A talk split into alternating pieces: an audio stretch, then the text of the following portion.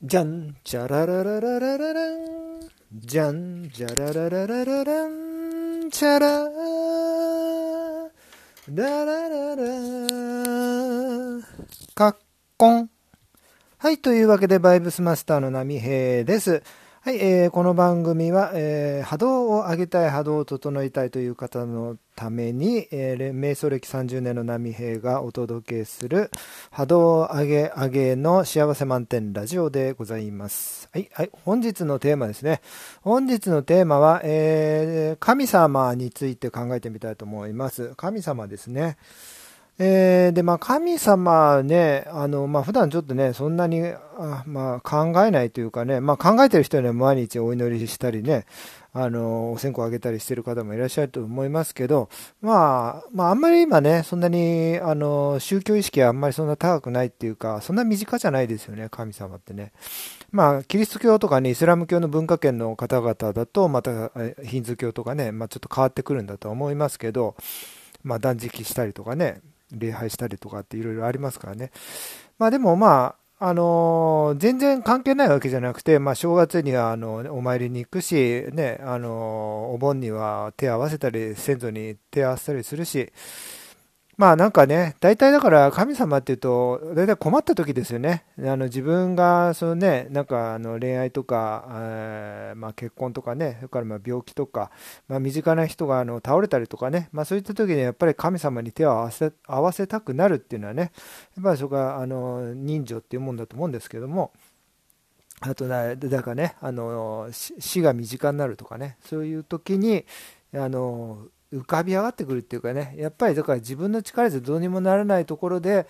えー、その偉大な力を持つ者にね、こう頼りたいっていうのは、まあ、それは人情ですよね。まあでもそれまあそれはそれとして、まあ神ですよね。神ってじゃ漢字で言うと何かっていうとね、まあ示す辺に申し上げる申し立ての申すですよね。はい。ね。だから申す、申す、申し立てる、申し上げるっていうね。で、それをあの示す、形に表すっていうとこですよね。で、その、お日様の日ですよね。1日2日の日日に防線を串刺ししてますよね。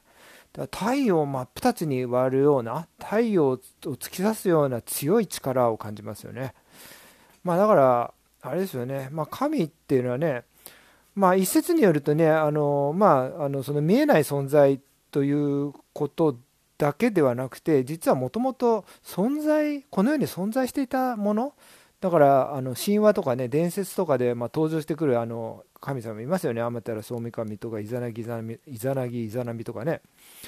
えー、何ですか？国とかたちとかいろいろありますよね。ギリシャ神話でも神様っていらっしゃいますけども、まあ、あの実際にそれは存在していたんだと。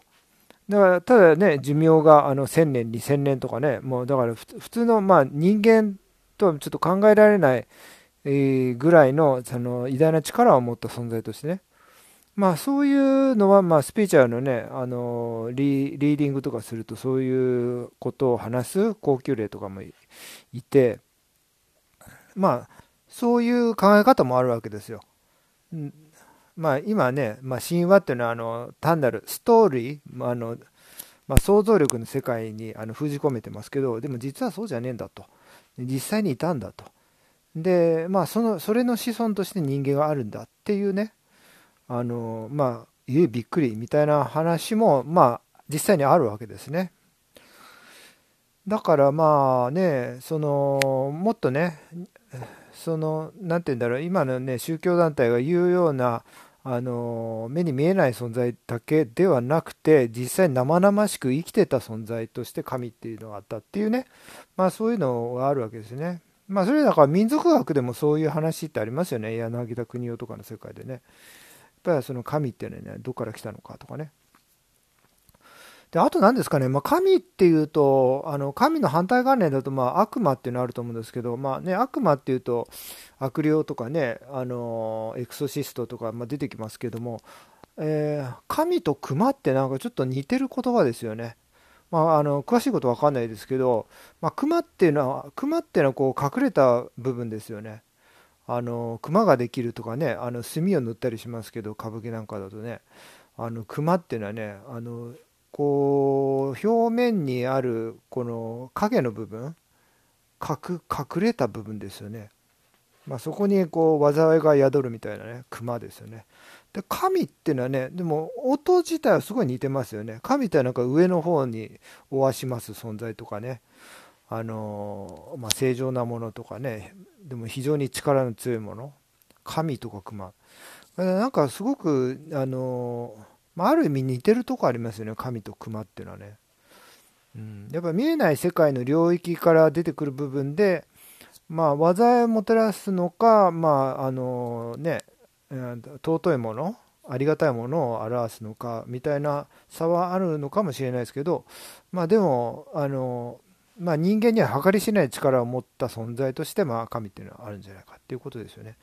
でもう一つはですね、私はまあ普段、えまあ霊能者とかね、まあ、いろいろ、まあ、興味持って調べたりもするんですけど、まあ、知花俊彦さんっていうね、日本人がいたんですね。もうお亡くなり、10年ぐらい前にお亡くなりになってるんですけど、まあ、いわゆる成人聖者と呼ばれるね、まあ、すごい高い、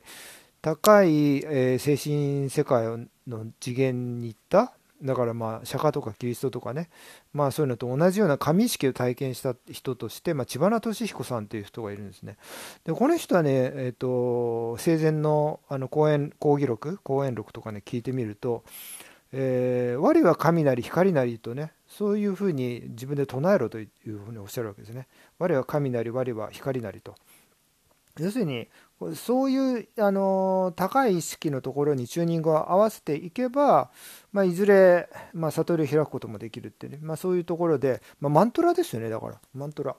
でそれはまあすごくストレートなね我は神なり我は光なりってね。だからそれそれって人間の言葉じゃないですよね。我は神なり我は光なり。これキリストじゃないですか。キリストとか神の言葉ですよね。それを唱えるっていうね。よくあるあのマントラってねあの観音菩薩のマントラとかね金剛サッタのマントラとかまあいろんなマントラありますけどね。空海でもでも唱えてたのありますけど。あれは大体だからその、えー、まあ神仏っていうかねそういう、えーと、菩薩とかねその名前を呼ぶわけですよね。名前を呼ぶことで、えーと、チューニングを合わせていく。そういう高い次元に高い波動にね。っていうことなわけですよね。まあそれ別にあのねヒンズだってそうだろうし。でももう我は神なり我は光なりってなんかもう名前以前の名前っていうかねもうもう抽象的な言葉ですけど、まあ、自分がもうストレートに合わせていくようなねええー、みたいな話ですよね。だけど、まあ、自我普段だから我々我々がまあ思ってる自分っていうのは自我なわけですよね。まあエゴとも言いますけどまあ、自分自分と思っているね。あのやつまあ、表面上の部分であってもっと真相の奥の奥の奥の奥の奥の奥の奥の方にはそういう神意識っていうのはあるわけですよね人間っていうの。は。神意識ってね、まあ、潜在意識とかって普段呼んでるけどそういう裏の部分でこうね神意識っていうのがあると。でそこにこうチューニングを合わせていくみたいなね。まあ、ドストレートに我は神なり我は光なりっていうことでその意識を目覚めさせようみたいなねそういうことだと思うんですけど、まあ、そういう知花さんのあれですよね。だからね面白いんですよね。神っていうのはだからまあ光だっていうとね光ってもうあれですよね、まあ、太陽とか星とかね光じゃないですか。でイコール宇宙だから神イコール宇宙だから宇宙イコール神で宇宙イコール光ってなるとえーと、普段考えてるちょっとあの何ていうの？宇宙とまたちょっとイメージ変わっていくんですね。だって普段考えてる宇宙って闇の中に光が浮かんでいる状態じゃないですか。だ太陽系にしてもね何とか星雲にしても何とかアンドロメダ星雲にしても銀河にしてもそうですけど基本ベースは闇じゃないですか。だけどでもこれよくよく考えてみると光イコール神イコール宇宙っていう等式がね成り立ってるならば光イコール宇宙じゃないですか。ということは光の中にまあ闇があるっていう言い方だったら分かるんですけどでもそもそもベースは光なんですよね宇宙っていうのは。そうするとだから我々は常識で考えている宇宙とちょっと違う絵面になるなと思ってて。まあでもねあのイエス・キリストもそういうこと言ってますよね。あのななんだだっけ？神我は神我は光なりきとかちょっとあ出てこない まあでも光神は光なんだってことはねおっしゃってると思うんですよ。さいね、だから何ですかね、まあ、そう考えると、あのー、ね、まあ、波動を上げるってことで言っても、上意識に合わせるっていうのは、もうこれがもう最高最善なんですよね。まあ、そう考えると、イメージとしては、あの神の、神をイメージするっていうことは一番波動が上がっていくわけで、じゃあその神って何かって言ったら、宇宙だったり光だったり、まあ、するわけですよね。だその光を表す絵面とか、光を表す音とか、光を表す言葉まあそういうのはもうあのより具体的になっていけば波動も上げやすいのかななんてね、まあそういうのは先人の言葉を紐解きながら、まあちょっとトライしていきたいななんて私は思ってるんですけどね。はい。えー、以上でございます。はい、本日の話もね、ちょっとあの役に立った分とか面白いなとか変なこと言うなとかね、えー、何か響くところがあったら幸いでございます。ありがとうございました。ご視聴いただきありがとうございます。